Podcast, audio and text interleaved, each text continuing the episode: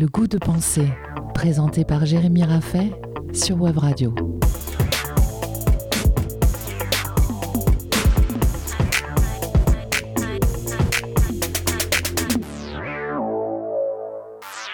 Et si la pratique du surf nous indiquait un rapport cohérent et durable à la nature? Nous avons vu les semaines passées comment les tensions liées à la surfréquentation des spots révélaient un rapport lucratif à l'océan. L'histoire occidentale du surf nous a permis de cibler les intérêts qui ont motivé la vulgarisation de la pratique et de mieux comprendre les causes systémiques du tourisme de masse. Si nous voulons lutter contre la marchandisation des espaces naturels et contre la consommation aveugle de la nature, nous nous devons de repenser un rapport à l'océan, de défendre un lien qui ne soit ni rentable ni légal.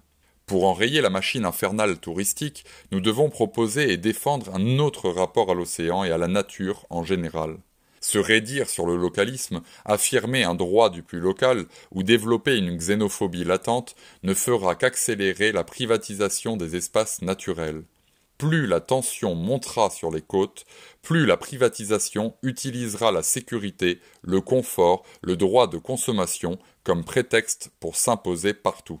Défendre l'océan, le pic, la vague, Défendre les conditions de la pratique du surf, c'est défendre un autre rapport à la nature. Rappelons que la côte reste encore un espace protégé de la privatisation, même si la multiplication des parkings, des cabanes de vendeurs, des écoles de surf et autres constructions estivales tendent à nous le faire oublier. C'est donc par définition un lieu naturel de partage, accessible à tous sans discrimination. Si notre manière de l'utiliser est de s'en servir comme une source de profit, nous ne pouvons pas nous plaindre de la surfréquentation. Si notre manière de pratiquer le surf se conçoit comme un droit de consommateur, nous courons vers l'artificialisation de la vague. Wave garden, bancs artificiels, digues et autres exemples. Pour penser un autre rapport à l'océan, il faut reconnaître en nous les automatismes de consommation, les exigences individualistes ou la recherche d'optimisation. Est-il possible d'accepter la frustration? Pouvons-nous tolérer l'imperfection? L'ennui? La patience? Ne vaut-il pas mieux, lorsque le spot est saturé, se dire qu'on ira une prochaine fois, plutôt que d'y aller avec sa colère et son obscurantisme? N'y a-t-il que la performance qui vaille dans la pratique du surf? Qu'en est-il de l'esthétique, du rapport à l'eau, de la connaissance d'un milieu? Le surf, en tant que rapport à l'événement naturel, est une pratique qui nous indique ce rapport à la nature. Profiter de la nature pour s'amuser, pour éprouver des sensations, nous impose un rapport contemplatif. Il faut observer, être à l'écoute, utiliser sa curiosité.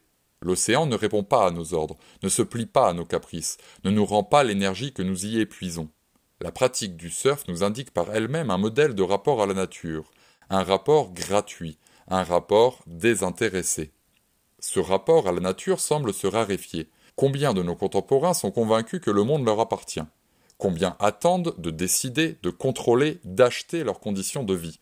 La vie citadine en est un parfait exemple. Elle est parvenue à éclairer les nuits au point de les faire disparaître. La pluie ne dérange plus car il est possible de se déplacer au sec. La chaleur estivale n'est plus subie, pas plus que le froid hivernal. Pour résumer, nous sommes parvenus à créer des espaces dans lesquels aucune variation naturelle ne vient s'apposer aux hommes.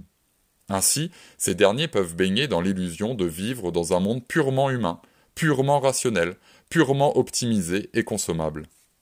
Les récents incendies sur les îles les plus touristiques de Grèce ont soulevé une indignation sous 47 degrés à l'ombre.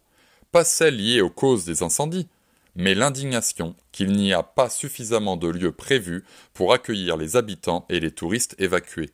Lorsque la nature impose une catastrophe, nous recherchons immédiatement les moyens de ne plus l'écouter.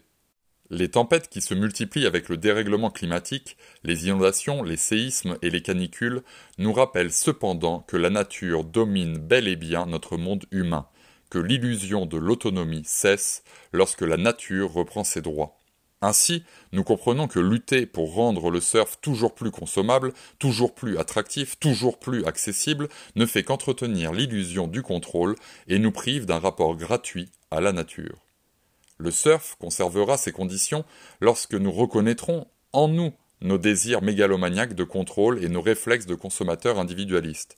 Pratiquer le surf, c'est accepter un ordre qui nous dépasse, c'est reconnaître avec humilité nos limites, nos frustrations, nos attentes. Pratiquer le surf, c'est accepter d'appartenir à un ordre supérieur qu'aucun million ne peut acheter, qu'aucune industrie ne peut exploiter. Le désintéressement que devrait nous enseigner à tous la pratique du surf n'est pas sans lien avec la condition fondamentale du bien selon Kant. Le penseur allemand du XVIIIe siècle cherche à définir les conditions de la morale. L'un de ses fondements est que le bien ne peut et ne doit pas servir l'intérêt individuel de celui qui agit. Si je propose mon aide dans le but d'obtenir un retour, ce n'est pas une bonne action, selon le philosophe. Ainsi, il sépare les activités qui ont leur but en elles-mêmes, donner pour donner, sourire pour sourire, surfer pour surfer, des activités qui visent une fin donc des activités intéressées.